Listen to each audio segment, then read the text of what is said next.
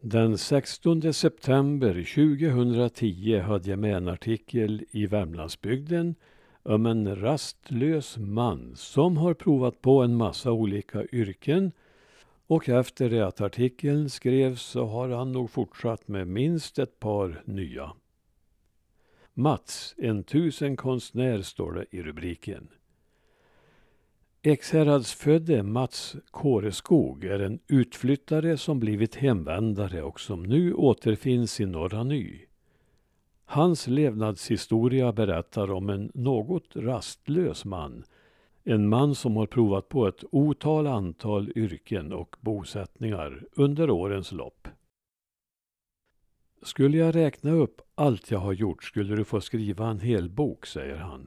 Men nu har han slagit sig till ro i Kårebor och satsar på en något udda verksamhet uppe i glesbygden som musikproducent. Folkhögskolan i Stöllet har haft en märklig inverkan på vägvalen i hans liv, vilket ska visas i denna artikel. Via denna inrättning där han var elev i två år drog han ut i världen, då under namnet Mats Andersson. Två F N-bataljoner har fått ta del av hans tjänster. Det blev ett halvår på Cypern och ett halvår i Libanon. I övrigt har han arbetat i skogen, i vården, som taxichaufför, inom färdtjänst, på pappersbruk, på Volvo med mera. I Göteborg bodde han i trettio år och en stor del av tiden var han kontrollant på Volvo Torslandaverken. Detta med kontroll var tydligen något som passade honom. Efter Volvo-jobbet gick han över till att bli tv-avgiftskontrollant. I den sysslan reste han runt i Mellansverige och träffade därvid en hel del trevliga människor, men också sådana som önskade honom till ett betydligt varmare ställe och som idiotförklarade honom bara på grundval av hans yrkesroll. Ett viktigt men otacksamt yrke som han behöll i arton år. År tjugohundrasex var han som vanligt ute på en kontrollrunda, nyskild och inställd på att njuta de fröjder ungkarlslivet kunde ha att erbjuda. På väg från Dalarna mot Göteborg följde han en impuls och stannade till i Stöllet för att besöka folkhögskolan där han en gång var elev. Detta besök gav hans liv en ny vändning. Han mötte Ingela. Ingela Jansson som jobbar på folkhögskolan. I och med detta möte upphörde ungkarlslivet innan det riktigt hunnit börja. Redan samma år flyttade de två ihop och bor nu i Ingelas föräldrahem i Kårebor. De har antagit familjenamnet Kåreskog med direkt koppling till hembyn och till Kåreborssätern. På denna säter har Ingela levt säterliv åtskilliga somrar och de senaste somrarna har Mats också funnits där vid hennes sida. Men hur går det lugna säterlivet ihop med rastlösheten hos hemvändaren? Det går alldeles utmärkt, bedyrar han. På Sätern är miljön hälsosamt avkopplande och där finns alltid massor att göra. Där kör jag bäver och älgsafari, hyr ut båtar och erbjuder säterspa med massage.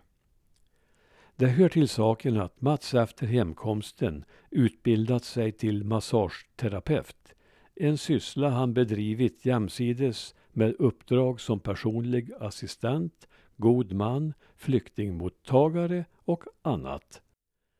Man måste vara tusenkonstnär om man ska leva i glesbygd, förklarar han.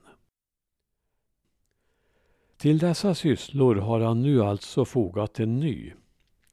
Han försöker etablera sig som musikproducent, en uppgift han gripit tag i med stor glädje och entusiasm.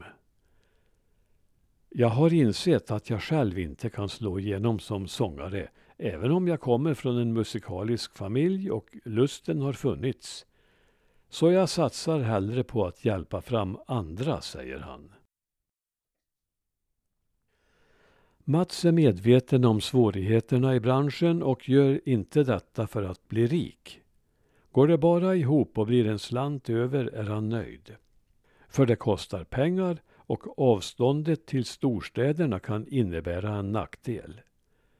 Men han har hittat några talanger han vill hjälpa att lyfta mot skyarna, och först ut är en norsk kvinna som är bosatt i Sysslebäck.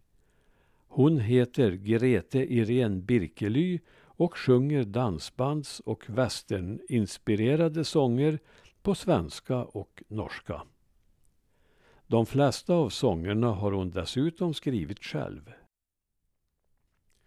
Skivsläppet sker i två omgångar, fredagen den första oktober på Hotel Victoria i Flisa och dagen därpå i Ekshärad.